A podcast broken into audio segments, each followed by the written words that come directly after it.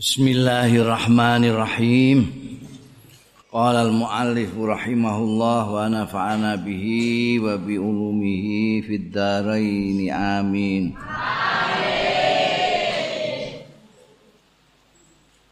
Fa idza ahramal imamu mongko tetkalane wis mulai takbiratul ihram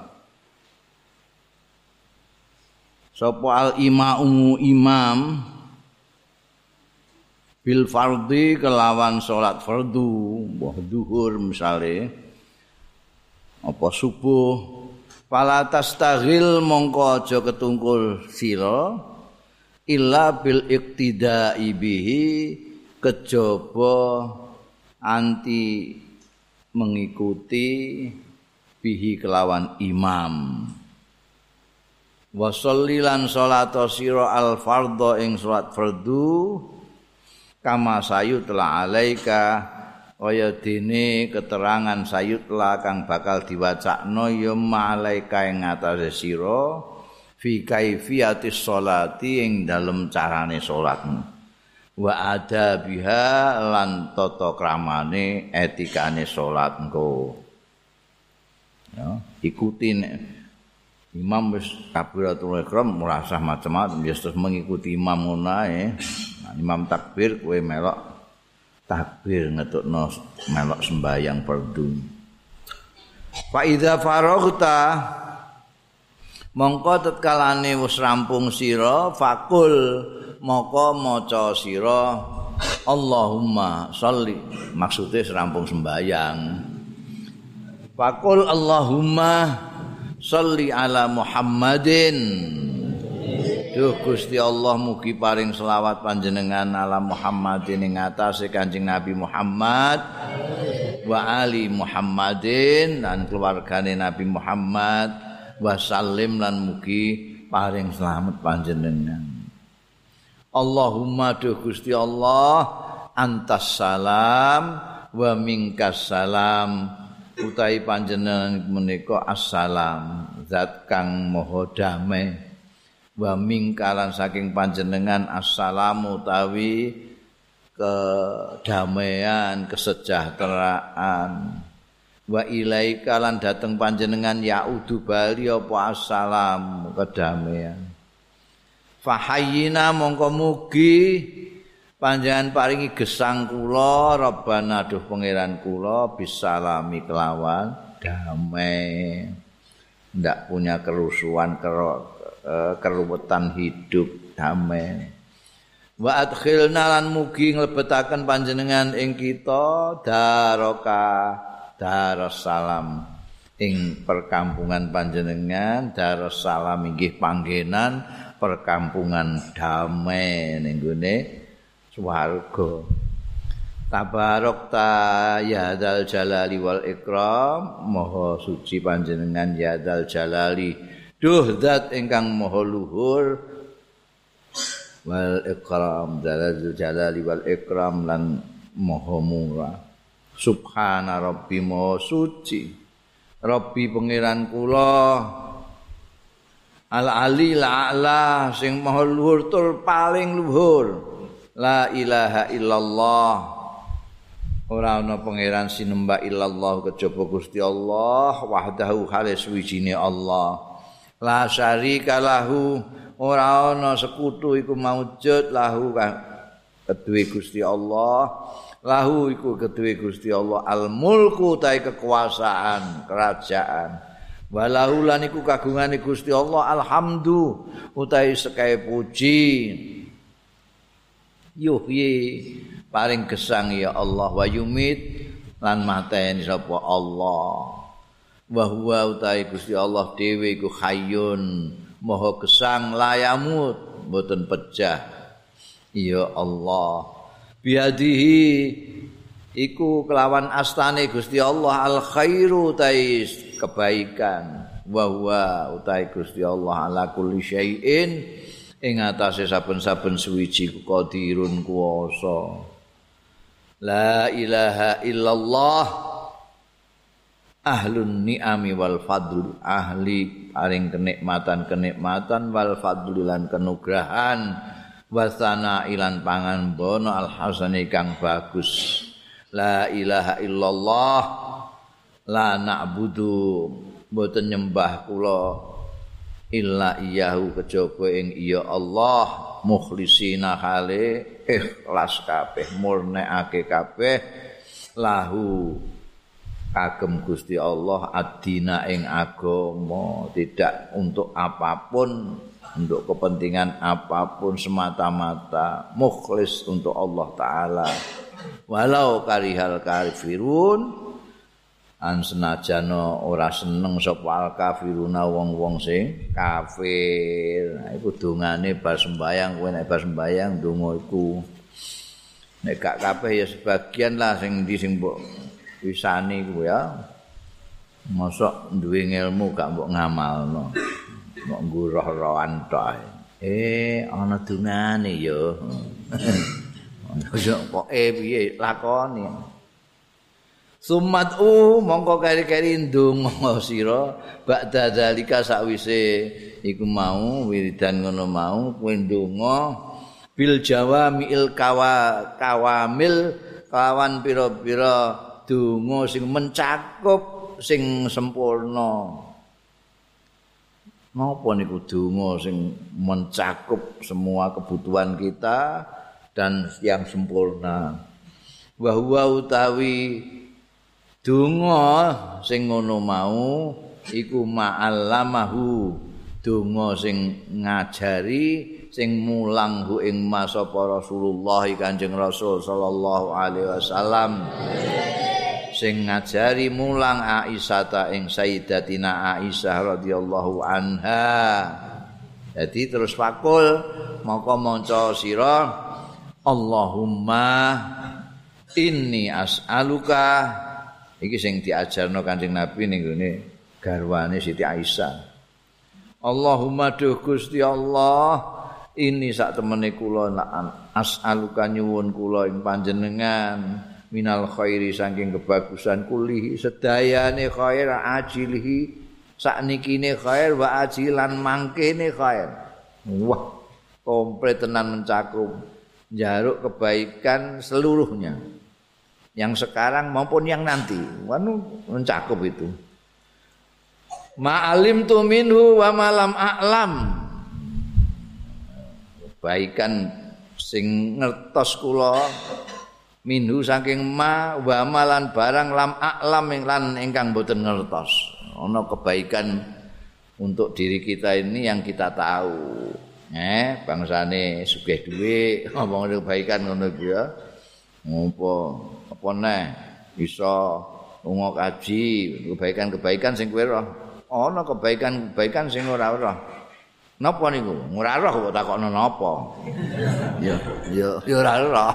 Engko roh nek wis eh masyaallah aku diparingi Gusti Allah kaya ngene apike aku gak roh. Lah iki sing dijaluk semuanya. Yang kita ketahui dan kita tidak ketahui. Pokoknya apik disuwun.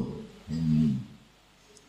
Gak komplit itu jawamek tenan. Wa a'udzubika lan nyuwun pangreksan kula bika. Awan panjenengan Gusti minasyarri saking elek. Kulihi sekabehane elek pun elek sing napa mawon lah. Ajilihi wa ajilihi. Sakniki elek wa ajilan mangkene elek. Artinya ajil itu sing sing segera segera itu saiki utawa sesuk ajili sing sok mben-mben pokoke sing elek kon menghindarkan semua Ma'alim tu barang sing ngerti kula minhu saking mawa malam alam. Wah, iki gak mencakup ya, cakup sing apik kabeh. Sing mendesak ataupun yang nanti-nanti, yang diketahui atau yang tidak diketahui. Nyuwun dihindarkan dari yang buruk, baik yang cepat maupun yang nanti-nanti. Yang diketahui atau yang tidak diketahui. Segala macam elek, ya. Keburukan apa saja. wa as'aluka keburukan itu ada yang menimpa fisik kita, ada yang menimpa hati kita, ada yang menimpa orang-orang yang kita cintai, wabeh keburukan-keburukan itu kita minta dihindarkan. Gak sip gitu iki. Hafalno iki, donga iki masyaallah. Lengkap ini. Mau terhindar dari segala macam keburukan. Eh, eh, wa as'alukal jannata lan nyuwun kula ing panjenengan al jannata ing swarga wa mayuqarribu ilaiha lan barang sing iso marekake ya ma ilaiha marang jannah. Bayane mingkaulin nyatane ucapan wa amalin lan amal wa niyatin lan niat wa tiqatin lan iktikat Wah, gak lengkap. Mereka apa jenenge njaluk swarga iku kan ya top ah swarga ya. Carane piye ning swarga? Apa njaluk blendeng ngono wae? Ora. Njaluk supaya digampangake melakukan hal-hal yang menyebabkan bisa masuk surga. Lah itu bisa ngamal, bisa ucapan. Wong iso ucapannya bagus sehingga bisa mengantarkan dia ke surga itu karena ditulungi Gusti Allah. Ya. Nek ora ditulungi Gusti Allah, cangkem ora iso dinggo perantara nyedakno swarga. Amal juga begitu. Nah iki donga iki lengkap. engko kowe ditulungi angger ngomong ku dilalai ngomong sing apik sing iso ngantarno ning gone swarga. Ngamal yang dilalai ya ngamale apik sing iso mengantarkanmu ke surga. Keyakinan juga sing iso ngantarkan ke surga. Lengkap.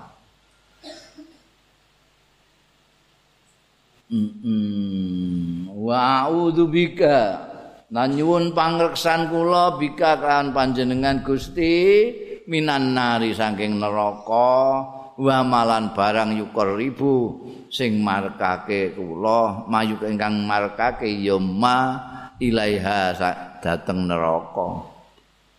Bayane mingkaulin nyatane ucapan wa amalin lan ngamal wa niatin lan niat wa tiqatin lan keyakinan iktikat ya.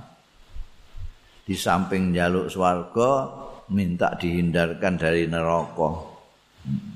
Dan hal-hal yang bisa menyebabkan ke sana. Apakah niat apakah ucapan apakah amal apakah iktikat. Jadi semua pimpin mbek Gusti Allah sak omonganmu, sak iktikadmu, sak langkah-langkahmu. Ora nganti menuju ke perbuatan ucapan niat sing men mendorong ke neraka. Wa as'aluka minal khair. Oh, gak lengkap iku piye isih ana ngene barang. Wa as'aluka lan nyuwun kula ing panjenengan Gusti.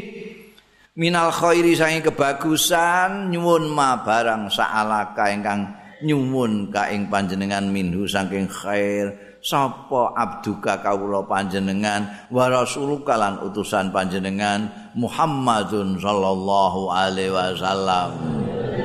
Wala kek maca iki ae lengkap pisan. Wa a'udzu bika lan nyuwun pangreksa kula bika lan panjenengan min syarri ma saking elake barang ista'adzaka kang nyuwun pangreksan ing panjenengan minhu saking ma saruma sapa abduka kaula panjenengan? Wa rasuluka lan utusan panjenengan Muhammadun sallallahu alaihi wasallam. Iku wae wis masyaallah murakabi jaluk sing apik-apik sing disuwun Kanjeng Nabi. Jaluk dihindarkan dari sesuatu hal yang buruk yang dimintakan oleh kanjeng Nabi. Ora usah ngapalno dungane kanjeng Nabi, karek muni ngono ae. Pokoke sing disuwun Kanjeng Nabi kula nyuwun niku Gusti, apa enak. Eh? Wah, iki lho ngene iki diwarai lho mek Kanjeng Nabi, ora kok karangan Imam Ghazali iki, diwarai mek Kanjeng Nabi. Jadi kepengen nek kowe ndonga terdesak ndonga kok angel kabeh iki ndonga sing penak piye ndonga ngono kuwi. Allahumma inna nas'aluka ha minal khairi ma sa'alaka minhu abduka rasulullah Muhammadun sallallahu alaihi wasallam. Wa na'udzubika min syarri ma sta'adzaka mihi abduka wa rasulullah Muhammadun sallallahu alaihi wasallam. Wes pokoke apa sing disuwun Kanjeng Nabi? Eh niku kula suwun Gusti. Lengkap. Allahumma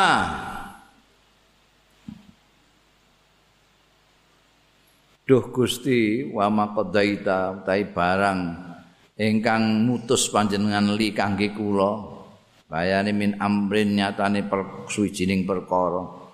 Faj'al mongko ndadosaken panjenengan akibat tau ing akibate amrin.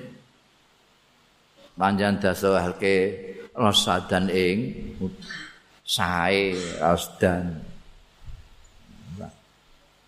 dadi mohon ninggune Gusti Allah mbah ditakdir apa ae di pasti apa ae dening Gusti Allah iku akhire iku apik ngono eh kowe menawa kena coba kebentuk ana hikmah ngguri niku ya apik. Iku ngono apa. Sumat u isih ndungone. Pokoke kowe ngapalno donga iki blenger kowe. Oh, donga tok. Eh? Lakoni dhewe aja mbok nggo ijazah tok ae. Ora dadi dukun kowe. Sumat u mongko ndonga sira ya ndonga neh iku mau wiridan ndonga ndonga ndonga isih summan o mongko pari-pari ndonga sira bima bihi iku mau ndonga donga donga sing diwarahna Kanjeng Nabi ning gone Siti Aisyah saiki ana donga meneh sing diwasiatna Kanjeng Nabi Sumat mongko ndonga sira bima kelawan donga ausabi kang maksiatake sapa Kanjeng Rasul sallallahu alaihi wasallam bi kelawan ma. Maksiatake ning sapa? Fatimah ta ing Sayyidatina Fatimah radhiyallahu anha. Kanjeng Nabi mulang donga mau kanggo garwane Siti Aisyah, saiki donga iki sing iki sing diwasiatno Kanjeng Rasul sallallahu alaihi wasallam ning gone putrine Sayyidatina Fatimah. Dadi nek mbok waca juga lengkap kowe. Kaya dungane Siti Aisyah karo Siti Fatimah. Fakul mongko maca sira ya hayyu ya qayyum ya dzal jalali wal ikram. La ilaha illa anta birahmatika astaghis ya hayyu ya qayyum iku salah satu asmane Gusti Allah yang maha gesang sing monggo jumeneng anti zate dhewe ya dzal jalali wal ikram iki ya asmane Gusti Allah meneh zat kang kagungan keluhuran dan kemuliaan La ilaha illa anta mboten-mboten pangeran sinembah illa anta kejawi panjenengan Gusti. Birahmatika kanthi rahmat panjenengan astaghisu nyuwun pitulung kula. Mbamin adzabika astaji lan saking siksa panjenengan astaji nyuwun perlindungan kula. la takil ni ampun masrahaken panjenengan ing kula ila nafsi dhateng awak kula piyambak tarfatain ning sak kedheping netra oh ngono dadi kabeh panjenengan Gusti ampun pasahake kula nek ndonga dadi ana-ana wong sing mlete itu karena merasa mampu karena merasa kuat karena merasa pinter. Lalu terus ora eling nyuwun karo Gusti Allah taala. Wong sing ngono iku mek Gusti Allah ya wis kono wis. Silahkan wong kowe kekuatan dhewe lakoni dhewe kono. Oh babak bundas tenan. Nah iki kan gak sedetik saja sak kedeping netra mawon ampun pasake tengah awak kula. Pun jenengan sedaya. Wa aslih li sya'ni kulli lan mugi matutaken panjenengan li kangge kula sakni ing urusan kula koleh sekabehane urusan kula. Bima kados barang aslahta ingkang sampun matutaken panjenengan bi kelawan ma as-solihina ing tiang-tiang ingkang soleh-soleh oh, ngono iku. Njaluk dipatutno urusane kaya dene Gusti Allah. Matutno urusane wong-wong sing soleh. Sumakul. Mongko keri-keri maca sira ma ing barang kalahu kang ngendikake mas Isa? Nabi Isa. Ala nabi muga tetep ing atase nabi kita Muhammad sallallahu alaihi wa alaihi lan ing atase nabi Isa as-salatu ta salawat wassalamu lan salam apa yang dibaca Nabi Isa Allahumma inni asbahtu la astati udaf ama akrah. Duh Gusti Allah. Iki wacanan dungane Nabi Isa. Ini sak temene kula asbahtu isu-isuan kula la astati.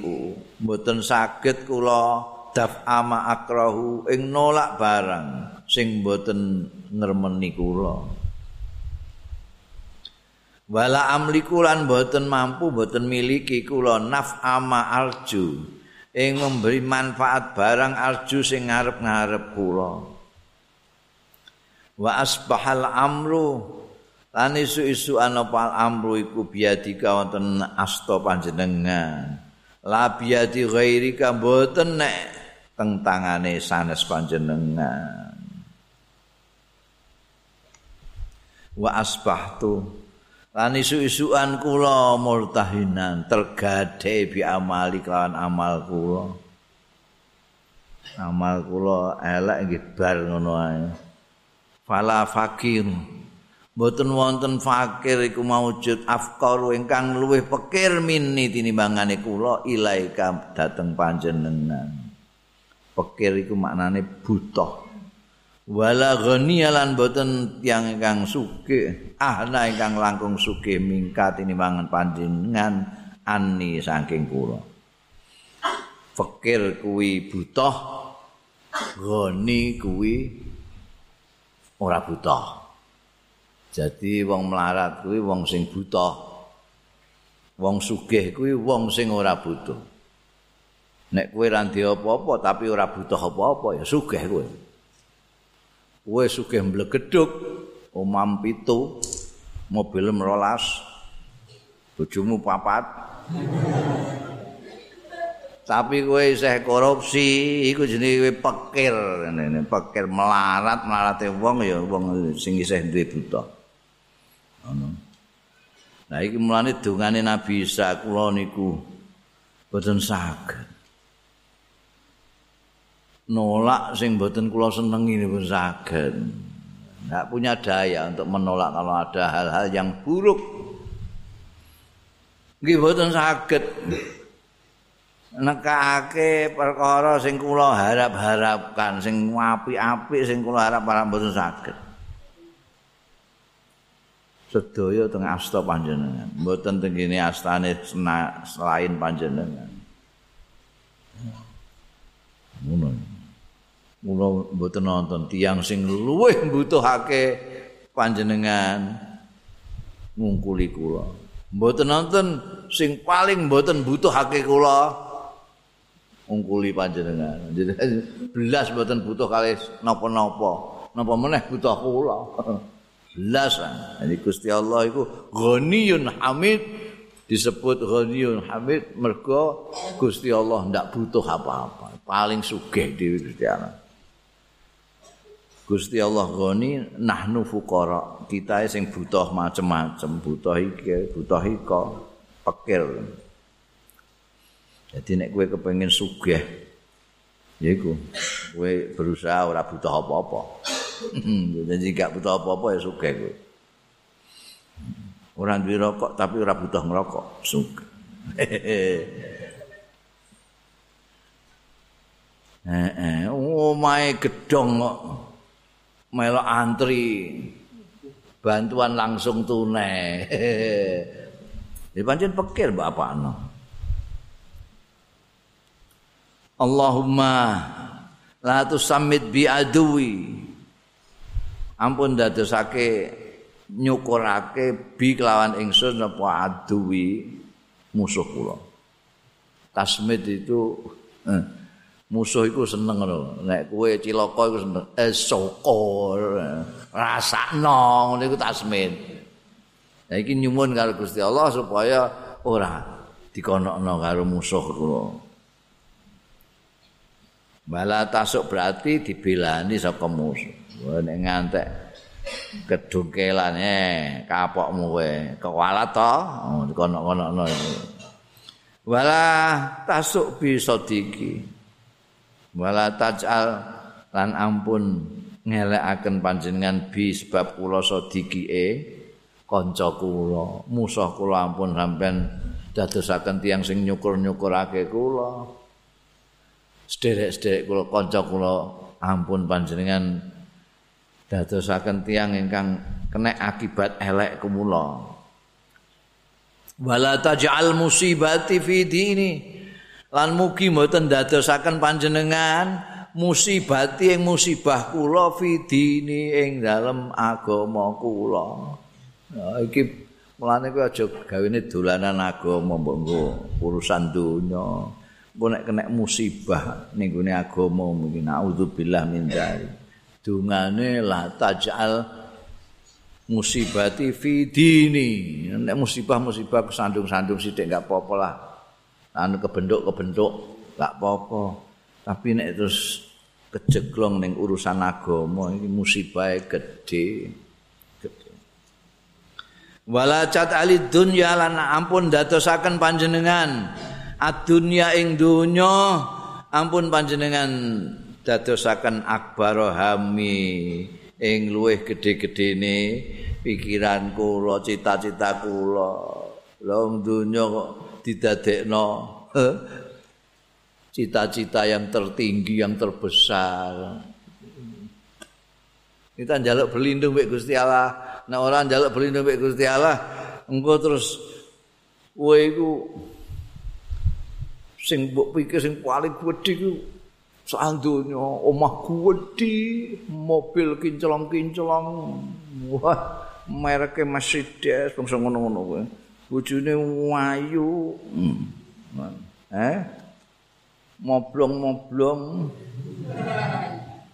Oh jadi cita-cita nek ora ya ngurus kepengin dadi anggota DPR oh enak ya Allah. Bayaran gawe dhewe. DPR bayaran gawe dhewe. Kurang gede rapat dok. Tambahi 5 juta kas lho Enak ya Allah. Mobil dikei apa-apa dikei. Sidang untuk tunjangan sidang. Dolan untuk tunjangan dolan. Masya Allah. Ngobrol untuk tunjangan ngobrol. Masya Allah. Ya Allah Gusti. Mugi panjang datasakan kula anggota DPR.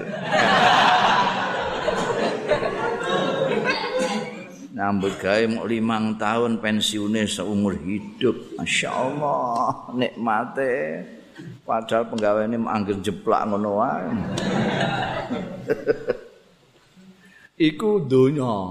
Aja ngantek pikiran tertinggimu itu soal dunya. Ya, no. Mulane ndonga, ndonga la taj'alid dunya akbar hammi. No. Jadi akhirat wae sing mbok nggo ya Allah Gusti, mugi-mugi kula mangke kempal kalian tiang-tiang ingkang saleh Gusti. Ale Anjing Nabi ngono iku sing gedhe iku ning akhirat. Dunya ora sambok cita-citakno sanggeng glundung ra wis. Eh, glundung. Hmm. Kandhani orang ngandel kowe. Soal dunya ora usah cita-citane macem-macem. Kulo pengen dadi pilot. Kepengin dadi apa ngono ya Allah. Lundung ae. Hmm. Biyen aku ning gone SR ditakoki cita-citamu apa mboten gadah. Diamuk kongkon duwe cita-cita ngono. Gak kebayang cita-cita iku apa. Bujute ya dadi wong ini. Hah? Dadi wong. Wit apa sing ora iku? Perkara donya teko dhewe, ora tahu tak cita-citaan. Dadi anggota DPR tahu, MPR tahu. Hmm, piye kowe? Num apa numpak pesawat sing paling apik. Kelas sing paling diundang Saudi Arabia numpak pesawat mak wong enem ning gone dhuwur dhewe. Si Andi iki kiwa tengen dikai pakanan karek mungan mangan.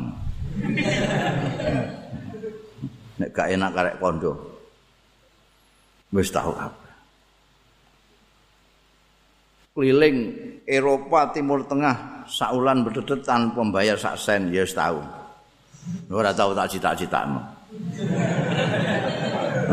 Ora tahu, ora tahu saulan bededet ngelencer karo bojo. Ora bayar blas ngantek nyekel tas saya ora tau. Ana sing nyekelno tas dhewe. Mlebu warung ora usah ngetokno dompet wis ana sing bayari dhewe. Mlebu toko karek milih apa sing mbok senengi wis ana sing bayar dhewe. Ora tau tak cita-citakno teko dhewe. Wis kandhani ya ora ngantuk. Aja ngantuk duwe cita-cita besar sing bangsa donya. Jan iki dungane masyaallah. Wala taj'al ad-dunya akbar hammi. Nek kowe duwe keinginan yang besar, keinginan sing bangsa kekal nanti di akhirat saja. Wala mablagha ilmi lan ora puncak daripada ilmu pengetahuanku. Wong kok ngertine mok donya tok iku? Gusti ampun dadosaken kula tiyang ingkang ngertose mok donya tok. Wis gak tau mikir liyane donya. Janji diubukno iki iku duwe pira oh iku ora anune apa gak? Ono honore apa gak? Apa-apa ngertine donya tok ae Wah, akeh diundang ambek panitia. Nanti anu naik pesawatnya eh, kelas eksekutif bisnis apa? Biasa. Biasa pak. Wah ndak bisa. Bisnis. Hotelnya berapa? Berapa kamar? Saya itu banyak loh nanti yang ngantarkan saya. Hmm, sekretarisnya ada istri saya ada. Hmm. Minta kamar empat ya. Hmm. Ini yang bagus ya, bintang lima. Hmm. Ngerti ini mak ngono tak senjata. Nah iki nyuwun karo Gusti Allah supaya awake dhewe iki ora ngono kuwe. Wong kok ngertine kok perkara dunya tok ya Allah. Wala tusallit ala alayya bidzambi man la yarhamuni gitu yang biasane dienggo donga apa jenenge khotib-khotib tapi gak mandi khotibe kakean khotbane khotbahe kedawan nek khotbahe ora kedawan dungane mandi Soalnya baik kedawan, sing ngamini do turu kabeh. Jamaah turu kabeh. Mulane kowe engko nek kongkon khotbah sing cendek kae, cendek kae. Dadi engko nalika kowe ndonga iku mereka masih bangun kabeh saya seger kabeh ngono. Ngamini. Ya kowe nek ndlewer-ndlewer cerita globalisasi kala macam la ilaha illallah. Pas wae donga kau sing ngamini blas. Iki. Wala tusallit alayya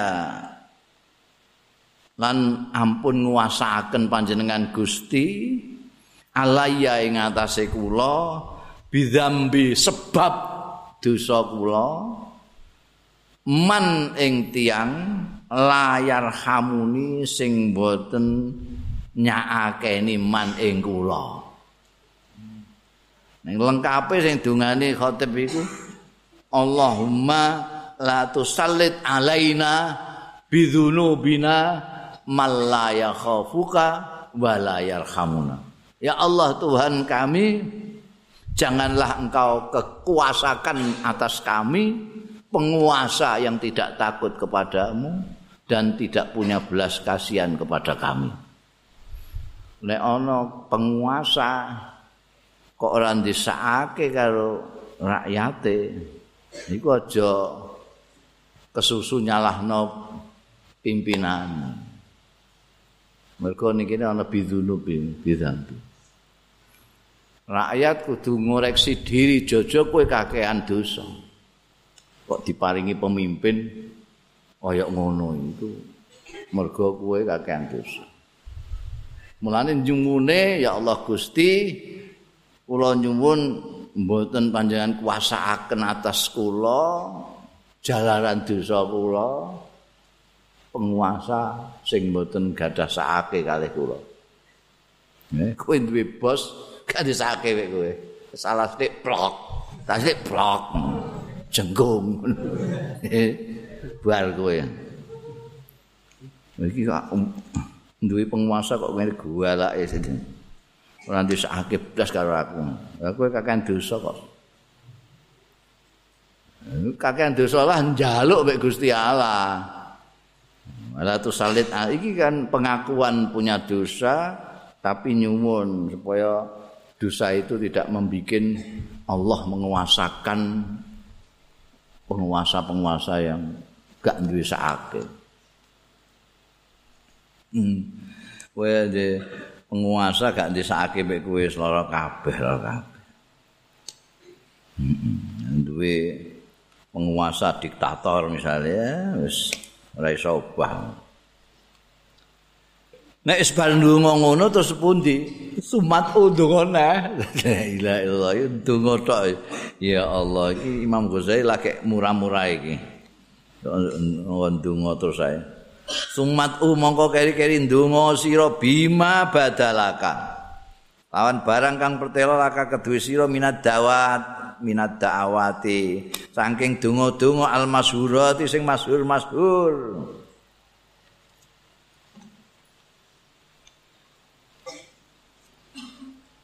Wahfat halan ngapalno sira ing da'watul masyhurah mimma saking barang aurat nahu sing nyampe sapa ingsun e ma fi kitab da'wat ing dalam kitab donga-donga ming kutubi ihya ulumuddin saking kitab kitab bagian ihya ulumuddin.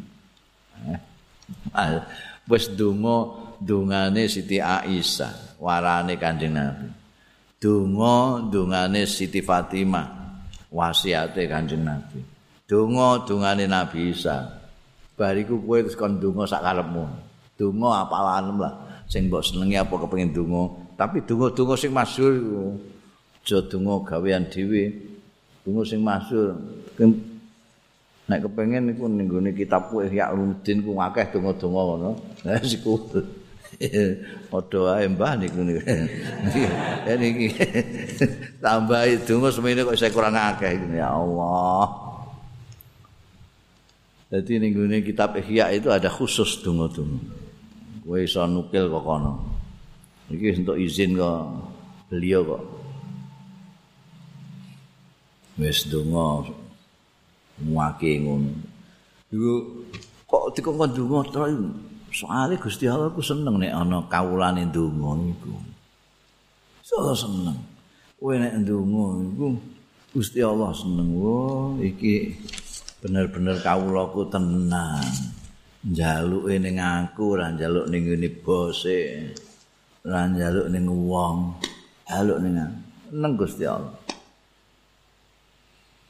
Wal takun lan supaya ana apa auqatu ka wektu-wektu ira ba'da sholati. Sakwise sembayang subuh fardhu ila tulu isyamsi tumekaning mlethake srengenge. Iku muazzaatan terbagi ala arba'i wadhaifa ing atase papat pira-pira tugas wazifah Iki mau kan bakas bar salat fardu. Nek ndelok urutane wingi iki salat fardu subuh. Mergo bar salatul fajri terus salat fardu berarti salat subuh. Bar salat dubuh terus ndonga iku mau bariku waktu-waktu mung setelah salat itu tumekaning ku mletheke srengenge itu bagi menjadi empat bagian tugas. Agendakan empat agenda ngantek meledake senging. Mulai subuh. Nah, mbok nek tangimu pas meledake senging. Wis agenda. Iki agenda sebelum kok. Apa empat agenda tugas itu? Wazifatun satu. Wazifah tugas fit da'awat. Ing dalem donga-donga ada donga-donga wa wazifatun lan wazifah fil azkari wa tasbihat.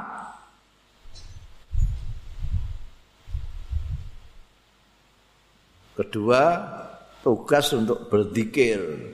Wa tasbihat lan maca tasbih tasbih subhanallah bihamdi subhanallahil azim subhanallah wa tukarriruha fi misbah man mengulang-ulang sira ing azkar lan tasbihat fi misbahatin ing dalem tasbih ya. Kowe nggo tasbih kae. Nek kowe ganti tasbih ya golek krikil ya. Krikil kok 100 ngono Subhanallah, subhanallah, subhanallah. Tapi iku primitif iku. Saiki akeh sing dodol tesbeh tesbeh. Anu, anu. Heeh. Api bid'ah iku. Ambien gak ono. Iki. Iku mau nggo anu bantu awake dhewe maca tasbih, maca zikir. Itu yang kedua. Yang ketiga wa wazifatun fi qiraatil Qur'an. Wazifah membaca Quran. Sing keempat wazifatun wa wazifatun fit yang dalam berpikir. Jadi bung, ada tugas kita itu sebetulnya tidak hanya berzikir tapi juga berpikir. Kita itu mestinya kudu proporsional lah ya. Zikir ya kita lakukan, berpikir ya kita lakukan. Jangan berzikir kita anjurkan, berpikir gak oleh. Benar, berpikir itu sama dengan berzikir. Karek sing mbok pikir apa? Mbok pikir cewek ya gak oleh. Tidak termasuk wazifah itu. Cewek itu teko dhewe. ora usah mbok cita-cita karo teko dhewe. ora ngandel mesti teko Hmm. Aku ora tau nyita-nyita, mulai dok wis ujug-ujug angkah tuka wae kobel. Wes, wes ya ora ngamar ra apa wis. Iya, wazifatun fit tafakkur mikir-mikir. Sing apik fatafakkar fi dzunubika, mikir-mikir dosa-dosamu. Aja dosa-dosane wong terus ae sing pikir la ilaha illallah. Lah apa mikirna dosane wong? Percuma buang-buang energi. Buang-buang energi lan kowe gak eh ngurusi kok kok dosane wong. Percuma buang-buang energi gak ana manfaate belas kanggo awakmu belas. Malah lara kabeh kowe. Eh? ngiri kok karo dosane wong. Dosamu iku ae goleki. Iya masyaallah. Dosamu dosa sing bangsa fisik apa? Kowe tau misoi wong dosane cangkemmu dosane tanganmu dosane sikilmu dosane mripatmu. Hmm? Mripat sedina mbok mendeliki wong terus ae.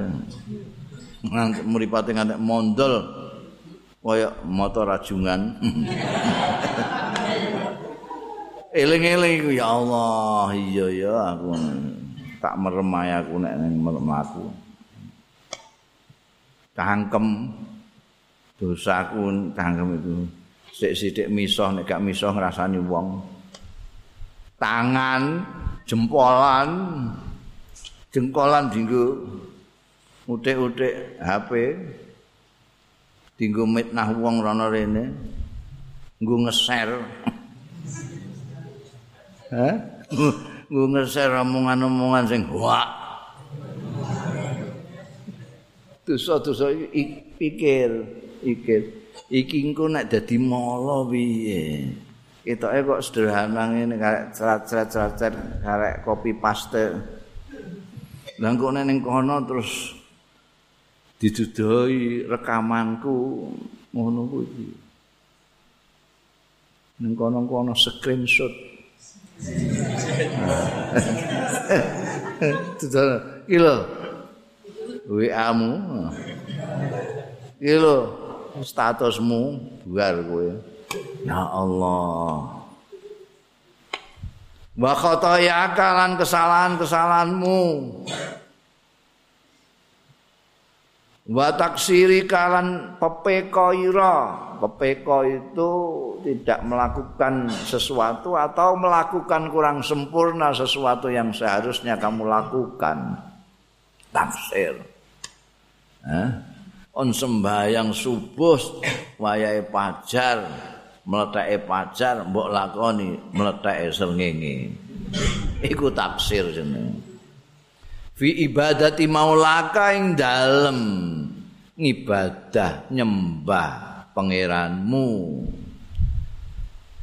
wa ta'arudika lan anggone madhep sira mapakno awakmu liqabihil alim marang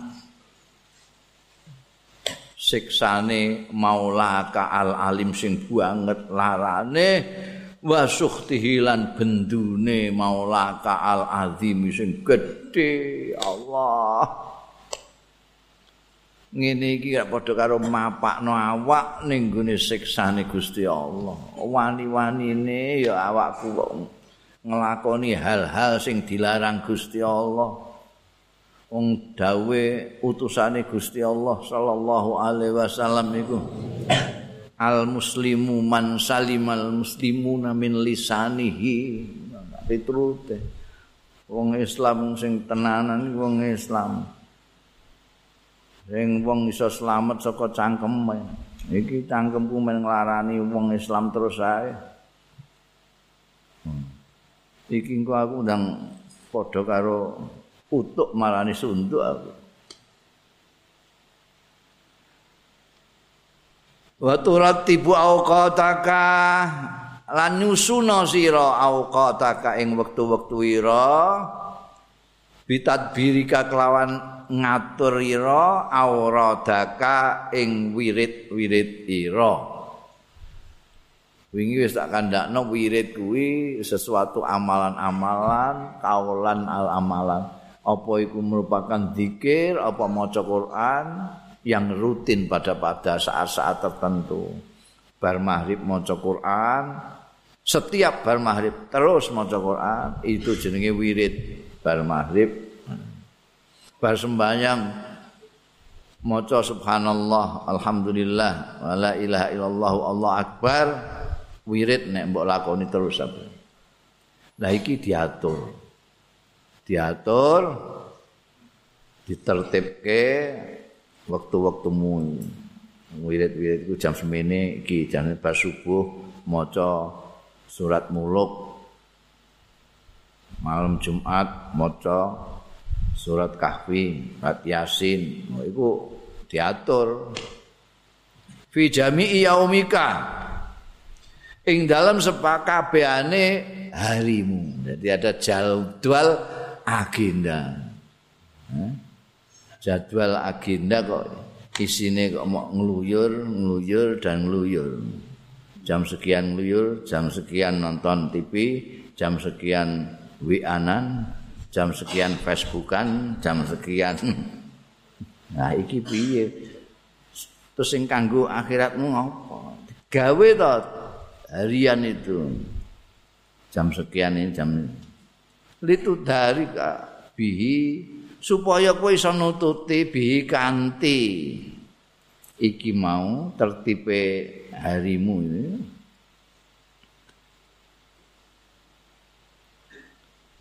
Iso nututi ma barang farrata sing pepeko sira mintak sirika saking pepeko ira. Ada kekurangan-kekurangan bisa mbok tambeli dengan wirid-wiridmu ini.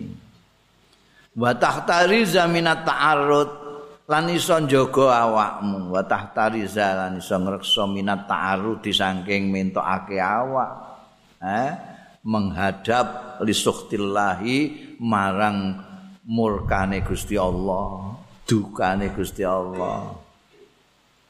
Bendune Gusti Allah Al-Alim sing banget nglarakake ne fi yaumika ing dalem dina ira. Wa tanwialan niyato sira al khaira ing bagus li jami'il muslimina kanggo sekabehane wong-wong Islam. Ya, dadi kowe kudu niat Pendina niku niat berbuat baik kepada orang Islam. Orang Islam pirang-pirang berbuat baik niat. Orang mbak lakoni ku ya apa panggil niatnya wis apik. Niatul mukmin khairun min amalihi. Wis niat ya ora nglakoni tambah bar. eh wa tanwil khaira li jami'il muslimin wa ta'zim Allah tas yen to bertekad sira Allah tastaghilla yen to ora ketungkul sira fi jami'in harika ing dalem sekabehane awanira illa bi taatillah taala kejaba lawan naati Gusti Allah taala. Eh? Jadi kowe kudu bertekad engko iku sawan iki aku pokoke aja ngantek aku iki ora nglakoni amal-amal sing berupa taat ning gone Gusti Allah taala. Apa? Wong amalan-amalan sing bisa dikategorikan taat ning Gusti Allah iku pirang-pirang silaturahmi itu melakukan juga sesuatu ha? yang berupa taat kepada Allah. Rami. Apa neh? Maca Quran. Heeh. Terus piye, Jung? Hmm. Eh? Batak situ ya. Hmm. Kayak kurang muni ngono soalnya. Tenang ta ora iku? Hmm, ya tak situ ya. Wa taksidu. Kok ora kelas situ ngono. Ya iku mulane aku rada ragu-ragu kan ku ana ana sote tapi ana lame barang. Ini batak situ kok penak nek mau batak situ. Batak situ lan nejo sira. Ya sing ora ngono ya digawe ngono. Iki menawa ya kitab bacaan iki. nejo sira fi qalbika ing dalem atira nejo at-taat. ing ketaatan ketaatan alati takdiru kang mampu sira alaiha ing atase lati taat. Ya kira-kira aku iso apa ya? Aku nek eh, ziarah ning gone dulurku kae silaturahmi sapa ora iso aku nek sedekah kan iso aku. Oh sing iku niati ning atimu. Ngelakoni hal-hal yang diperintahkan oleh Allah Subhanahu wa taala dadi jenenge ketaatan itu. Wa tahtaru lan milih sira afdolaha ing luweh utama utamane lati taat. Keutamaan-keutamaan itu berbeda-beda. Ana sing utama, malah ana sing agak utama, ana sing utama, ana sing sangat utama, ana sing utama sekali, ana sing paling utama. iki goleki sing paling utama. Ana ya. Paling utama. Ana ranking iku enak ranking keutamaan iku. Ning gone patokane anu kae kowe sing kira-kira paedahe kanggo awakmu dhewe embek sing paedahe kanggo wong akeh dhisikno sing kanggo wong akeh. aku tak mbayang sunat apik tapi kanggo awakmu dhewe aku tak silaturahmi dulurku sing melarat kae tak gawanane apa tah apa. Itu. Aku tak titip ning pembangunan madrasah kuwi luwih gedhe meneh karena kegunaannya lebih banyak lah. Kuno Jadi keutamaan-keutamaan unda usuk kowe milih sing paling afdol. Wa tata amal lan mikir sira mikir-mikir sira tahayyu atas asbabiha ing mempersiapkan sebab-sebab lati taat. Pikirno aku iso ora iki nglakoni iki. Wala aku duwike sing gak ana nyambut gawe sik ana ada apa ta apa ning pasar nah, sebab iku di apa namanya? Laksanakan dulu. Litas tahilla supaya iso ketunggul sira biya kelawan lati taat mau. Wala tada angka tafakkur fi kulbil ajal. Lan aja pisan-pisan tinggal sira angka saking awakmu atafakura ing mikir-mikir fi kurbil ajali ing dalem parke ajal. Wa khululil mauti lan tekaning pati alqati sing megot lil amali maring harapan-harapan. Wa khurujul amri lan metune perkara. Anil ikhtiyari saking ikhtiar.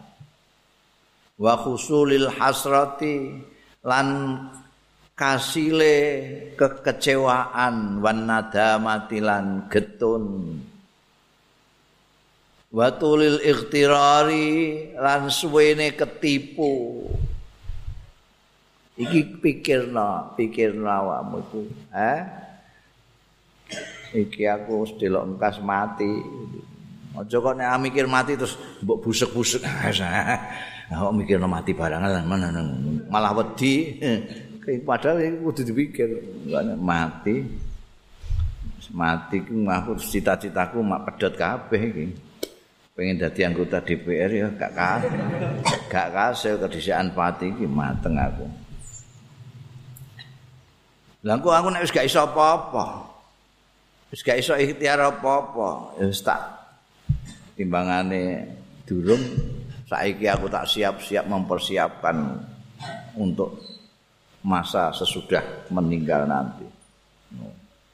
Ngono wis tekanan iku aku gak siap apa-apa. Durung sangu apa-apa jare. Lah aku rak bisa rugi, kecewa kok tekan kono iku kok gak nggo sangu ki piye kowe? Lunga ade ngene kok gak nggo sangu ku piye? Keleleran ning kono kowe. Mumpung durung. Iku mbok pikir wong kelingan ajale itu tekan mati mesti apike wong ana wong kok mlete pemelinti iku mergo lali mati. Bangsane urip terus. Angger eling mati insyaallah apa ngene ngene. Ana wong apa jenenge? Nukari wong. Iku ya mergo lali mati. Oh wong judas mergo lali mati Wah, nganti ana wong dijak takziah ra gelem gara-gara jahat. Enggak takziah ngene an. Parto. Rasudin. Lha takziah sih gak sudin. Biyen nalika urip tau tangis lawe ae wae. ora aweh malah ngidoni kok. Wis kono ben brangkang dhewe kono. Itu ana eling mati. Iku mesti apik mbek wong tapi kuwute. Mulane dianjurkan dipikir. Ini agenda berpikir itu termasuk memikirkan kematian. Mulane wong tua-tua mbiyen nganakno pacara mentradisikan khaul itu padahal iku bid'ah e, apik mergo iku ngelingno ati wong khaul iku peringatan kematian. Di ning wong tua-tuane dhewe mbiyen nganakno muludan kelahiran khaul kematian komplit. Muludan bareng karo khaul iku peringatan seumur hidup itu.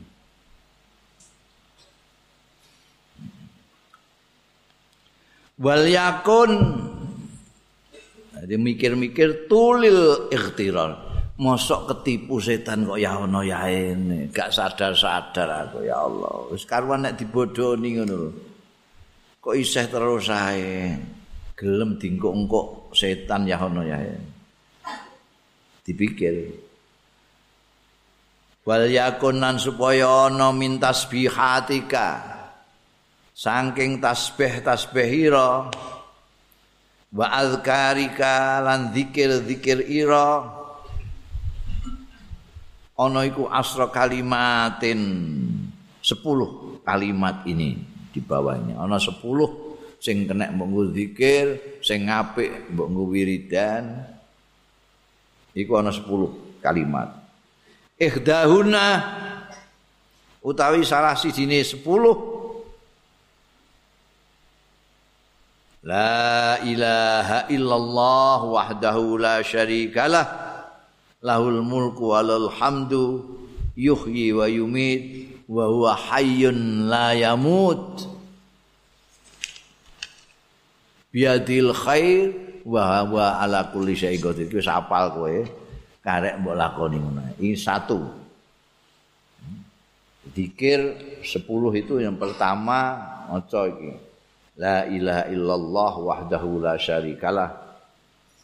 Lahu iku kagungane Gusti Allah al mulku utawi kekuasaan walahu lan iku kagungane Gusti Allah alhamdu tais kae puji.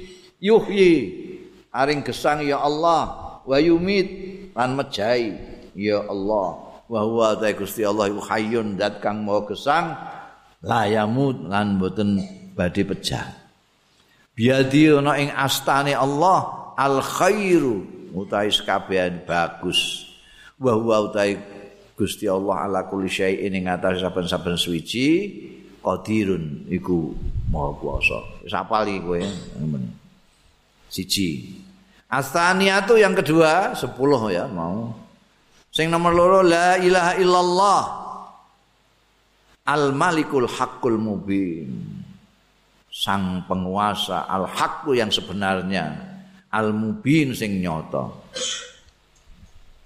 La ilaha illallah.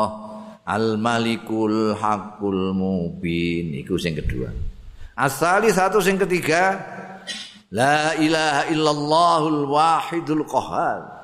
nek la ilaha illallah kabeh mergo afdhalul dzikri la ilaha illallah nah iki zikiran ana la ilaha illallah itu la ilaha illallah yang ketiga al wahidul qahar. Zat kang Maha Esa satu Al-Qahar sing Maha Perkasa. Rabbus samawati wal ard pangerane langit-langit wal ardi lan bumi. Wa ma bainahuma lan barang kang antarane samawati wal ard. Al Azizu kang Maha menang Al Ghaffaru kang Maha ngampuni dosa. Ar-Rabi'atu sing keempat Subhanallah walhamdulillah wala ilaha illallah hu Allahu akbar wala haula wala quwata illa billahil alil azim. Ki sapal kowe eh? Al khamisatu sing kelima subuhun kudusun rabbul malaikati wal ruh. Iki ya biasa waca sujud itu maha suci kudusun tur ya maha bersih rabbul malaikati pangerane para malaikat wal ruhi lan malaikat jibril. Asadi satu sing kaping 6 subhanallah wa bihamdihi subhanallah il azim. Ini rata-rata klebu ning gone tahlilan kabeh. Subhanallah wa bihamdihi subhanallahil azim. Asabiatu sing kaping 7 Astaghfirullahal azim alladzi la ilaha illa huwal hayyal qayyum wa as'aluhu taubah wal maghfirah. Ana sing la ilaha illa huwal hayyal qayyum wa atubu ilaihi ngono ae ya. Iki ya kowe sapa? Astagfirullahal azim alladzi la ilaha illa huwal hayyal qayyum wa as'alu taubah wal maghfirah. Ditambahi wa as'alu lan nyuwun ing Allah atau bata ing tobat wal maghfirah lan pengapuran. Asaminatu sing nomor 8 Allahumma la mani alima atait wala mu'tiya lima mana wala radda lima qadait wala yanfa'u dzal jaddi minkal jadd. Iki ya sapal kowe. Duh Gusti Allah lamania mboten wonten sing saged nyegah lima dateng barang ataita ingkang paring panjenengan. Wala mu'tiya lan mboten wonten ingkang saged maringi lima dateng barang mana ta ingkang nyegah panjenengan. Naik panjenengan cegah mboten wonten saged mari. Wala raddalan mboten wonten ingkang saged nolak. Lima dateng barang qadaita ingkang sampun mutus panjenengan. Wala yang faulan mboten manfaati dal jati ing tiang ingkang nggadai kegiatan mingka saking panjenengan apa aljadu kegiatan? Kekuatane sapa ae? Ora iso manfaati ndekne tanpa Gusti Allah taala. Atasiatu sing ke-9 Allahumma salli ala Muhammadin wa ala ali Muhammadin wa sahbihi wa sallim. Selawat. Allahumma salli ala Muhammadin wa ala ali Muhammadin wa sahbihi wa sallim Al-Asirah yang terakhir yang ke-10 Bismillahilladzi la yadurru ma'asmihi syai'un fil ardi wala fis sama wa huwas samiul alim.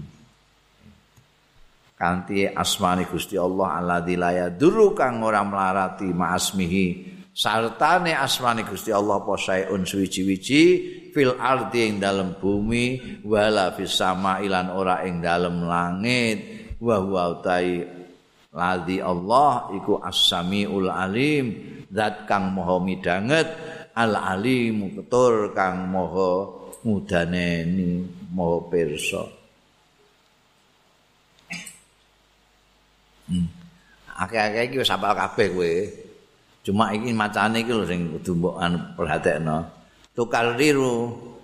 Bulan baleni sira kula wahidatin masing-masing siji min hadil kalimatil saking iki iki kalimat sing 10 iki.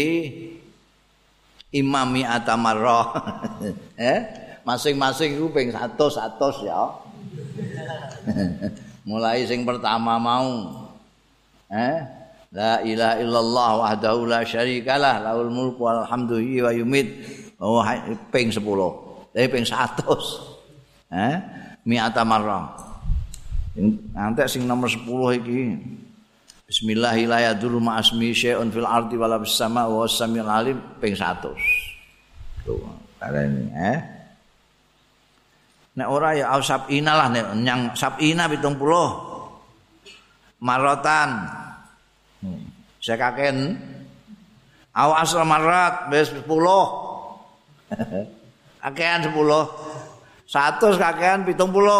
70 kakean 10 wis. Bahwa kok tesih katahan.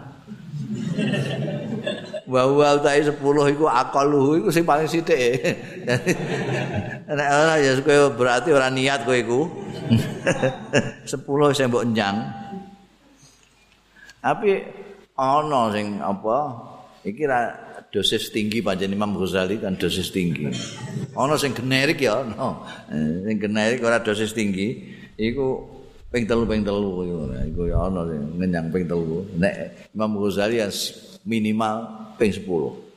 Syukur ping 100. Iku ana sing apa ndawuhi ping 3. Tapi diwaca esuk sore.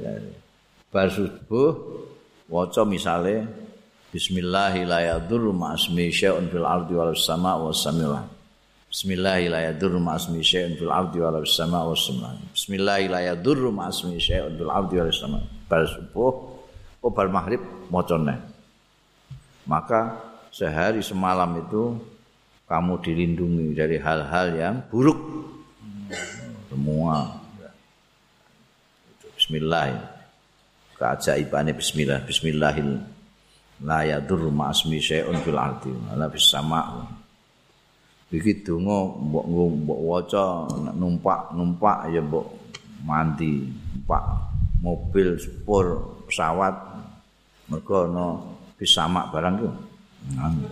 Berarti selamat tiga minimal tiga nek sing ora dosis tinggi tapi nek kowe melok Imam Ghazali ki ya luwih apik 100 100 ya atau 100 eh, eh. walazim hadil azkar. Lan tepono sira hadil azkar ing iki-iki zikir jadi aja kok dangtek ya terus menerus kowe. Dadekno wazifah sing terus menerus wala tatakallam lan aja geneman sira qabla tulu isyamsi. Jadi mulai bar sembahyang subuh mau lho. Kegiatanmu iku zikir mbek tafakkur zikir mbek tafakkur. Aja geneman sing ora-ora ngobrol apa meneh kok? Apa jenenge wianan wes. La tatakallam aja geneman qabla tulu isamsi sak durunge mletheke srengenge wis isenana nek kepengin geneman nggo zikiran Fafil khabari mongko iku kesebut ana ing suwijining hadis. Ana ing hadis utawi anna dzalika setune mengkono mau iku afdalu. Luweh utama min iktaki samani riqabin tinimbangane merdekakno walu budak min waladi Ismail saking tedak turune Ismail ala nabi muga ing atase nabi kita wa alaihi lan ing atase nabi Ismail afdhalus sholati wassalam utawi luwih utama-utamane selawat lan salam. Maksudnya sing endi? Sing lebih baik daripada memerdekakan budak. Padahal memerdekakan budak itu luar biasa. Ganjarannya gede banget. Mulanya wong Islam dari dulu terus berlomba-lomba tuku budak dimerdekakan, tuku budak merdekakan. Akhirnya ngantek saiki orang budak. Mergo saking gedene ganjarane wong merdeka budak. Lah iki dingendikakno nek kowe nggunakno wektu mulai bar sembahyang subuh mau ngantek mlethake sengenge seperti tadi itu itu afdol luwih utama timbangane merdekakno budak. Hmm, bayangno itu. Padahal budak siji ora kuat tuku kowe.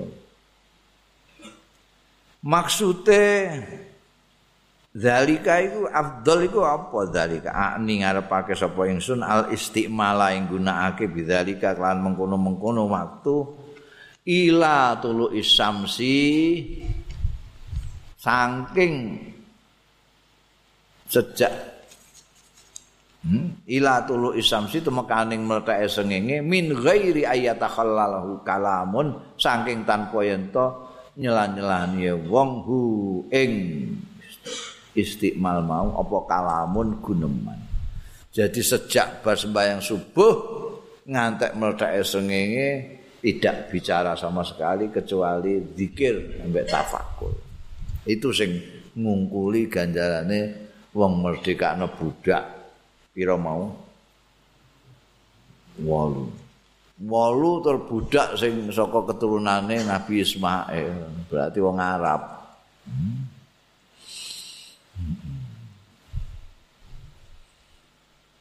Bundel adabu ma ba'da tulu'i syamsi ila zawal. Etikane sakwise barang sakwise mledake srengenge ila zawal maring ling sire srengenge. Nek mau subuh pajar ngantek mledake srengenge saiki mulai mledake srengenge ngantek beduk ngantek zawal. Fa idza tala'atis syamsu. Monggo tatkalane mlethek apa asyamsu srengenge. Wartafaat lan munggah ya srengenge qadra rumkin seukur satu tombak. Delok kok wis sak tombak dhuwure mok srengenge mau. Fasolli monggo sembayang sira rok ataini ing rong rakaat.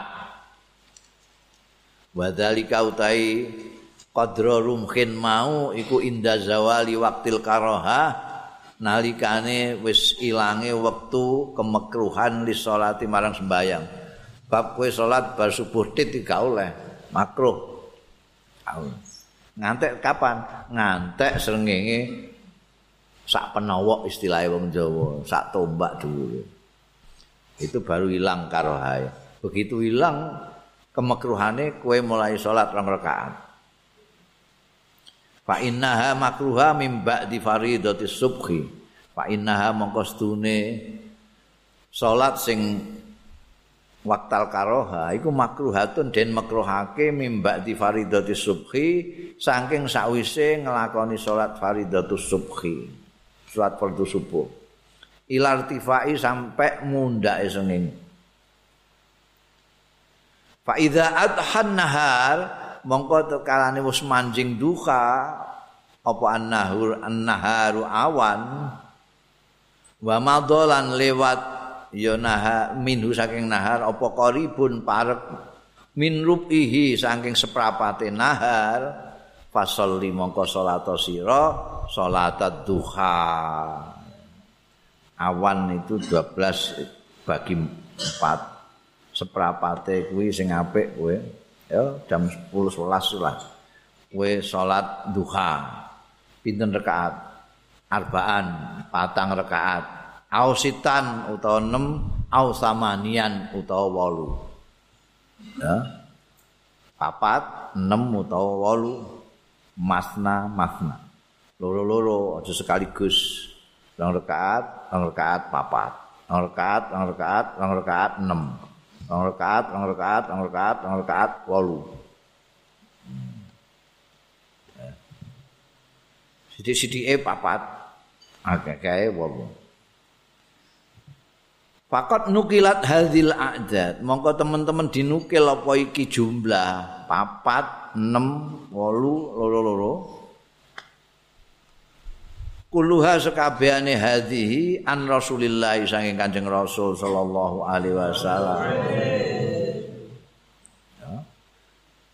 Jadi ora kok karangan Imam Ghazali, ini nukil dari Kanjeng Nabi bahwa suatu itu 4, 8 atau 6. Wa sholatu utai sembayang iku khairun bagus kuluha sekabehane salat. Paman sya'a mongko sapane wong karep ya man fal yuk fal yastaksir mongko amrih akeh ya man. Salat iku apik kabeh kowe mbok tambahi pira sembayang kon Wa man syaa mongko sapane wong sing karep ya man fal yastaklil mongko ngidikno amri ngidikno ya man. Artine apik kabeh kowe meh papat ya. Monggo nek iku istiqlal. Apa? Mbok akehi 8 apik fal yastaksir. Falaisa bainat tulu lan ora ana antarane mletheke sengenge wazawari lan lingsire sengenge apa rotibatun sembayang rotib sembayang sing dines illa hadhis sholawat kejaba iki-iki salat salat duha mau. Jadi mau ini tak mulai dari tulu usamsi ngantek beduk itu tidak ada rotibah sholat rotibah kecuali sholat duhain ya ima papat ya ima enam ya ima delapan. Lah bar papat ambek walu bar iku lak isih akeh wektune wong antarane mletheke srengenge ambek lingsir. Fama fadula minha.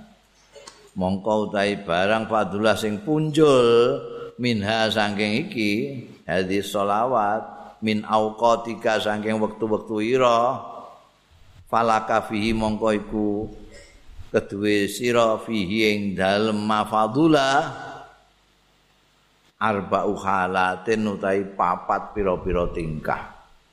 Oh karek tinggal pilihan. Jadi apa namanya selain salat apa salat duha tadi kamu punya pilihan empat kalau mau melakukan apa-apa. Karena rotibah cuma tadi salat duha apa kondisi empat ini? Al halatul ula tapi kondisi yang pertama wahia utai al halatul ula iku al afdalu sing luweh utama artinya waktu yang selain gue sholat duha itu apa saja? Ada empat. Yang pertama ini yang terbaik. Wahya al afdol antus rifahu. Entong gunakno sira ing waktu sing afdol iki fitolabil ilmin nafi' ing dalem golek ngilmu sing manfaat. Iku sing paling apik dhewe. Jadi bar sembahyang duha mus golek ngelmu sing manfaat. Ngaji, sekolah itu kan pada waktu itu. Ya, ini yang paling baik. Ngilmu sing manfaat loh. Dunal fudul. Ora kok ilmu-ilmu fuduli, ilmu-ilmu apa iku apa jenenge? Ngono fudul itu sing ora ana gunane itu. kosok wang sule sing nafek itu sing entek-enteki wektu tok. Tapi justru akeh sing do golek iku ilmu sing fuduli iku. Allazi akabban nas iki. Kang jungkungi sapa annas wong-wong alaihi ing atase allazi fudul. Wasammahu lan ngarani ya nas hu ing ladzi ngarani ilman ing ilmu. Jadi kowe nggo waktu yang baik itu untuk gunakan cari ilmu yang manfaat. Oke, selain itu, nah selain itu apa? Iku sing dijungkungi wong-wong pirang-pirang darani ilmu. Padahal ana manfaate kok diarani ilmu. Lah ilmu sing manfaat niku sing sepundi? Wal ilmu nafi' utawi ngilmu sing manfaat iku map ngilmu yazidu sing nambah ya ma fi khaufika ing dalem wedira minallahi taala saing Gusti Allah taala wa yazidu lan nambahi ya ma fi basiratika ing dalem peningal batin nira bi uyu bi nafsiya kelawan cacat catate awak dhewe ira. Wa yazidu lan nambahi ya ma ilmu fi ma'rifatika ing dalem pengetahuan ira bi ibadati rabbika kelawan ibadah pangeranira wa yuqallil wa yuqallilu lan ngidhikake ngurangi min ruhbatika saking senengira fit dunya ing dalem donya. Wa yazidu lan nambahi ya ma ilmu fi ruhbatika ing dalem kepengin nira fil akhirati ing dalem akhirat wa yaftahu lan buka yumma ilmu bis basirataka ing peningal batinira bi afati amalika kelawan penyakit-penyakit amal-amal ira. Hatta tahta riza sehingga iso ngreksa awakmu sira minha saking afatu amalika wa yutalli wa yutalli akalan duduhake ing sira di syaitan ing ngatasé tipu daya tipu dayaning setan. Wa ghururihi lan tipuane setan.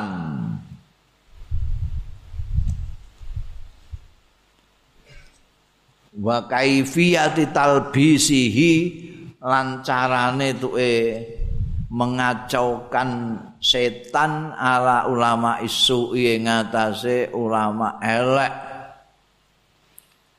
Hatta aradhum sehingga mentokake ya setan ing ulama usuk limuktillahi taala maring bendune Gusti Allah taala wa sukhtihi lan ya murkane Gusti Allah.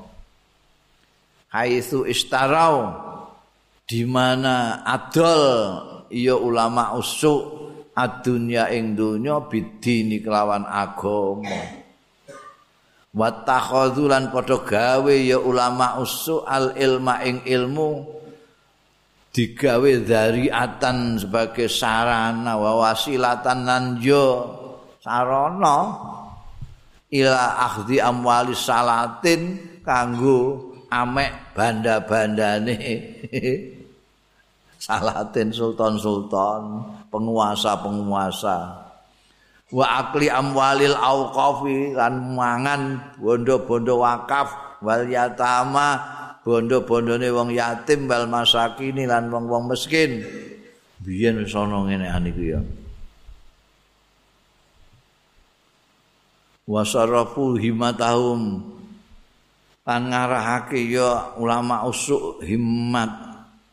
Himmatahum ing cita-citane ulama usuk tulana harim sepanjang dinane ulama usuk ila talabil jahi mareng golek pangkat wal manzalati lan kedudukan fi qulubil khalqi dalem atine manusa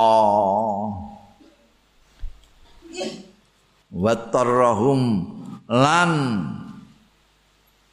memaksa ya setan ing ulama usuk. La memaksa ing ulama usuk apa dalika mengkono mau? Ila muraati maring pamer wal mumarati lan bantah-bantahan wal munaqasati lan debat-debatan fil kalami ing dalam omongan wal mubahatulan guguan wajah memang Ghazali kualas banget ini ya. Berarti kue kongkong ngisi yang pertama itu ngisi al halatul ula untuk mencari ilmu yang manfaat. Ilmu yang manfaat itu menurut Imam Al Ghazali ilmu yang membuat kamu semakin takut kepada Allah semakin takwa kepada Allah. Nek ngelmu kok ndadekno kowe lali Gusti Allah wis ora sampe golek iku. Ngilmu sing iso ndadekno kowe lebih takwa ning Gusti Allah. ngilmu manfaat kuwi ngilmu sing nambahi peninggal batinmu tentang cacat-cacate awakmu dhewe nek ngilmu ndadekno kowe terus pinter golek cacat-cacate wong. Iku waliane ilmu manfaat. Ilmu manfaat itu ilmu yang membuat kamu lebih cemerlang pandangan hatimu untuk melihat cacat-cacatmu sendiri. Supaya kowe tawaduk supaya kowe ora gumedhe karo liyan. Ngono ya. Ilmu sing manfaat ilmu sing nambahi kowe ngerti bagaimana menyembah pangeranmu. Sing ndadekno kowe ora pati gumun mbek donya. Marakno kowe demen untuk akhirat kepenak ning gone akhirat. Ngilmu sing manfaat ngilmu sing iso merohake awakmu tentang perilakune setan. Tipu dayane setan was-was setan. Tipuan-tipuane setan. Sampai kowe ngerti bedakno antarane wong yang berilmu sungguhan dan orang yang berilmu disebut ulama usuk. Ulama usuk. Setan itu tujuane wong di wong disurung kongkon golek ngelmu tapi ngelmu sing ora manfaat ndadekno wong dadi ulama ya ulama usuk. Ulama usuk itu parek karo bendune Gusti Allah. Wong ngilmune iku ora dinggo kemaslahatan umat, tapi kanggo kepentingane awake dhewe. Dadi ngerti agama tapi dinggo golek donya. Ngilmu didadek dinggo sarana untuk ben keparek karo penguasa terus bolak-balik dipersan-perseni. Iku rada sinis banget Imam Ghazali. Nek ngarani ulama su iku ulama sing. Ngilmune digunakan untuk golek bandane penguasa, nggo mangan bandane bondo wakaf, makap dipangan. Dadi wong dekne ngalim, ngalim diserahi karo masyarakat. Kongkon jaga wakaf dipangan wong ini ngalim dipercaya masyarakat. Kongkon mengampu cah-cah yatim. Golek sumbangan rono rene ora diweno cah yatim dipangan dhewe ya Allah pikirane liyane golek pangkat golek kedudukan golek pengaruh di mata masyarakat ora ono neh. Mulane yang dilakukan adalah pencitraan. Pencitraan. Wae pakaian ya sing ketoke malah kadang-kadang saiki modele malah pakaian ulama ana dhewe nganggo desain. Nganggo desainer, desainer. Mulane kowe ndelok wah serbane apik. kempling tanpa cacat jubai berkibar-kibar anggo desain dari ku mangsang biru anggo desain desain diundang ngomong aku ini bi gawe no pakaian ulama sing wibawa sing sesuai karo bentuk tubuh saya ini. Terus digawe macam-macam itu macam-macam tapi menarik kabeh. Menarik kabeh kuwi nek ndelok iku. Uh, wah hebat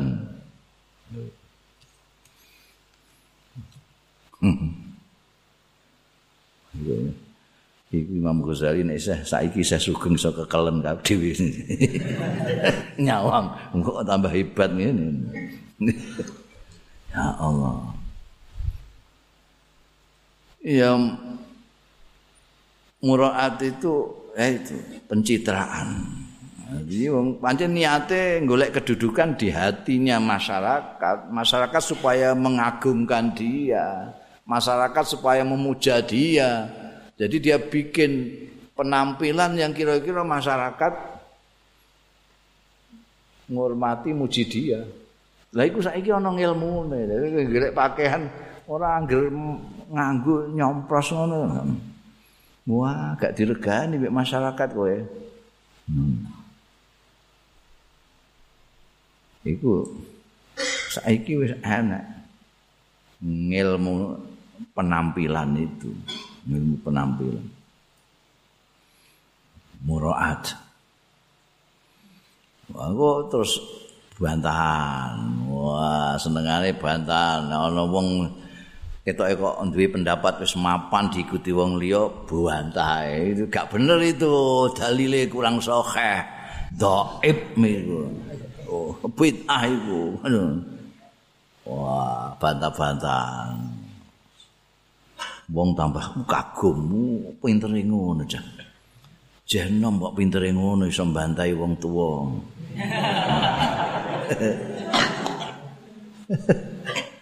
Eh eh wa hadzal fan minal ilmin nafi' utawi iki fan minal ilmi saking ilmu annafi sing manfaat iki qad jama'nahu teman-teman wis ngumpulna sapa ingsun hu ing fan iki fi kitab ihya ulumuddin ing dalam kitab ihya ulumuddin Jadi gue nek buka kitab Imam Ghazali yang master masterpiece itu Ihya Ulumuddin itu itu ada di sana. Bab khusus tentang ilmu yang bermanfaat. Woi sombok jujuk nih kon, delok. Pak ingkunta mongko lamun ana sira iku min ahlihi termasuk ahli ilmu nafe fahasilhu mongko kono kasilno ngasilno sira ing ilmu nafe di fan nah hadzal fan sing ning kitab Ihya Ulumuddin iki golek ini kono nek kowe pancen ahli ilmu nafik nek kowe ora kepengin ilmu nafik sing kaya ngono mau bentuknya ya wis. Nek kepengin buka kono ihya terus pundi? Dadi aca wa mal bihi lan ngamalno sira bi kelawan ilmu nafik sing mbok delok ning gone kitabku ihya ulumuddin mau. Waca ngamalno summa alimhu. Mongko keri-keri wulangno. Ha waca ning ihya ngamalno sulangno iki urutane ngono ngilmu sing manfaat kuwi lakoni sik terus lagi mbok ulangno ora kok ngilmu mbok ulangno terus mbok ulangno, mbok ulangno gak mbok ngamal-ngamalno. Mulang kok ora tau di ngamal. Urutane ngamal sik terus akeh mbok ajal.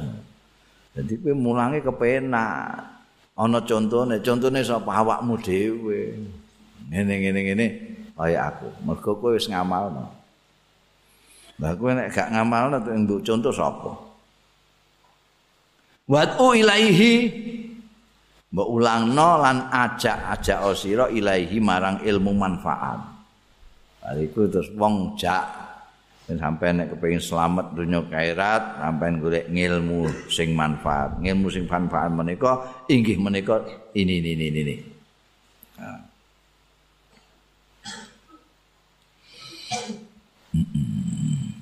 Faman alima dzalika. Mongko sapaning wong sing ngerti ya man. Zalika ing mengkono-mengkono ilmu sing manfaat mau. Summa amila bih mongko keri-keri ngamalno ya wong mau. Bihi kelawan zalik ilmu mau. Summa da'a ilaihi. Mongko ajak-ajak sapa man ilaihi marang zalika ning ilmu manfaat mau. Fadzalika mongko utawi wong mau iku yud'a dijuluki aziman orang yang agung. Fi malakutis samawati ing dalem perjajahan langit-langit. Bisyahadati Isa alaihissalam kanthi persaksiane Nabi Isa alaihissalam mergo apa jenenge? Sayyidina Isa alaihissalam Nabi Isa alaihissalam iku ngendikake ngono. Sapa wong sing ngerti ilmu sing manfaat wa amila bihi summa da'a ilaihi. Ya. Padalika yud aziman fi malakutis samawat dawe Nabi Isa. Jadi kowe nek gelem ngono ya sesuai dengan persaksian Nabi Isa kamu akan dianggap orang besar fi malakutis samawat kalangan malaikat-malaikat itu. Kan ning dunya nek dunya biasane mulk ora malakut. Mulkil ardi wa malakutis samawat. Fa idza farauta min dzalik mongko tatkalane wis rampung sira min dzalika saking mengkono-mengkono. Halah al ulama oleh ilmu wa faragh talan wis rampung sira min islahi nafsika. Saking matutake awakmu zahiran ing dalem lahire wa batinan lan batine. Mbok golek ilmu mbok ngaji mbok nganu segala macam zikiran wiridan kok isih wa fadula syai'un? Isih punjul apa syai'un setitik min auqatika saking waktu-waktu ira fala baksa mongko ora apa-apa.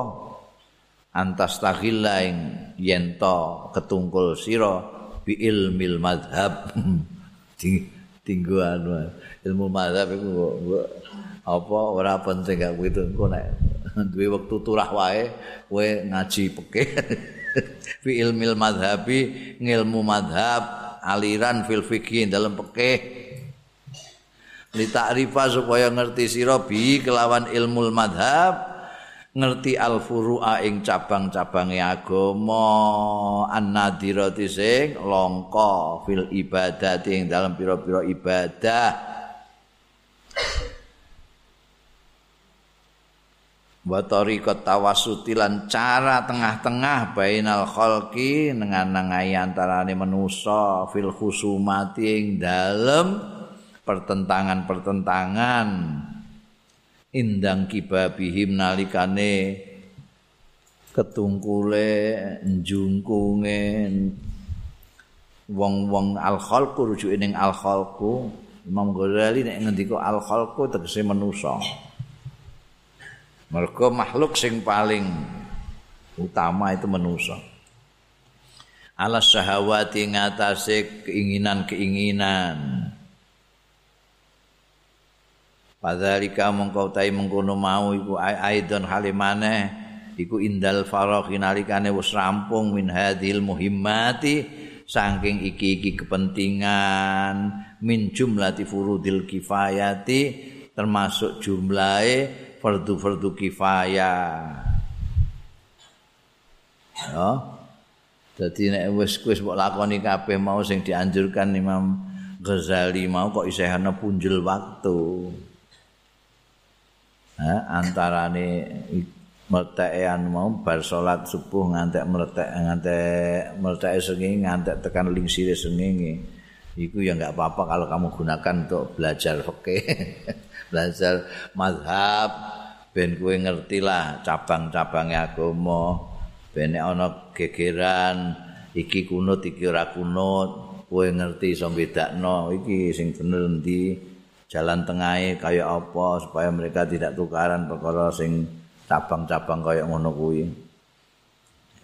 Itu tujuannya belajar madhab-madhab di dalam fikih. Orang kok tinggu bantah-bantah enggak. Mm -mm. ini kabeh fardu kifayah. Fa in da'atka nafsuka mongko lamun narik ing sira apa nafsu ka ira ila tarki madzakarnahu kok kowe duwe krentek ah usah nglakoni yo idza ta'at ka nafsuka ila tarki madzakarnahu maling tinggal barang. Zakarnahu sing wis nutur sapa panjenengan ingsun ing ma minal aurati nyatane wirid-wirid mau wal azkari lan zikir-zikir mau. Istighalan bidzalika krana. Em ketungkul bidzalika kelan mengkono-mengkono ngilmu mazhab dan fikih mau. Iku mbok tinggalno kabeh wis anggur tanggung ngaji fikih ae kowe nek ngono atimu kok ngejak ngono? Fa'lam mongko ngerti sira. Anna syaitan astuhune setan allaina sing kurang ajar. Iku kok dasa fi qalbika. Tengen-temen mus nyelusupno ya setan fi qalbika ing dalem ati ira. Ada adafina ing penyakit sing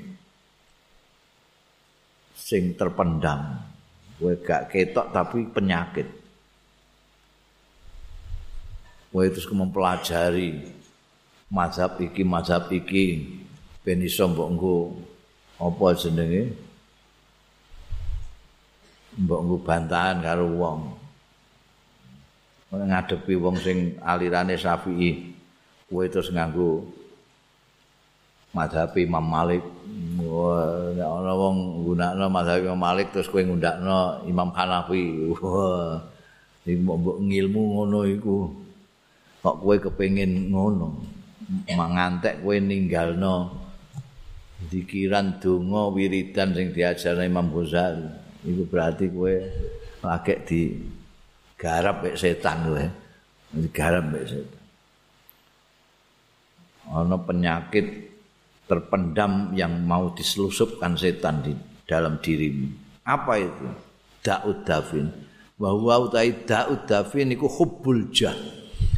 Demen pangkat kedudukan wal malan bondo.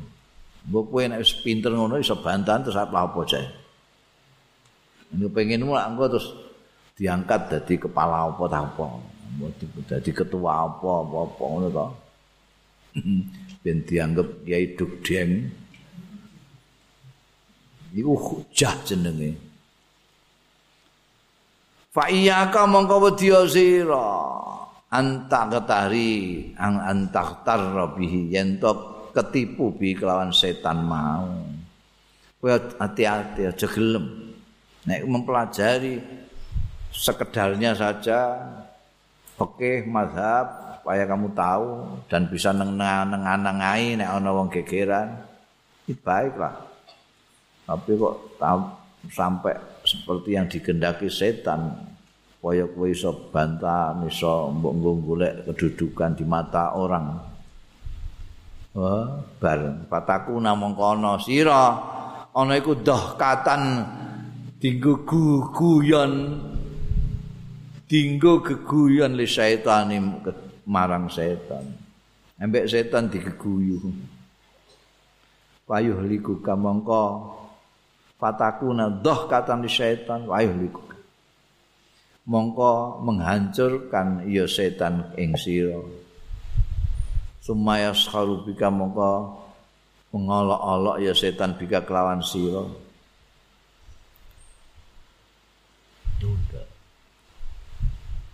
Bundel fa in jarabta lamun jajal sira nafsaka ing awak ira muddatan ing dalem satu mangsa fil aurati ing dalem wirid-wirid mau wal ibadah tilan ibadah-ibadah lakanat.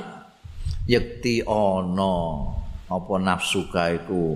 La tas tazkiluha ora nganggep abot ya nafsuka ha ing aurat lan ibadat kasalan krana aras-arasen anha saking aurat wal ibadat.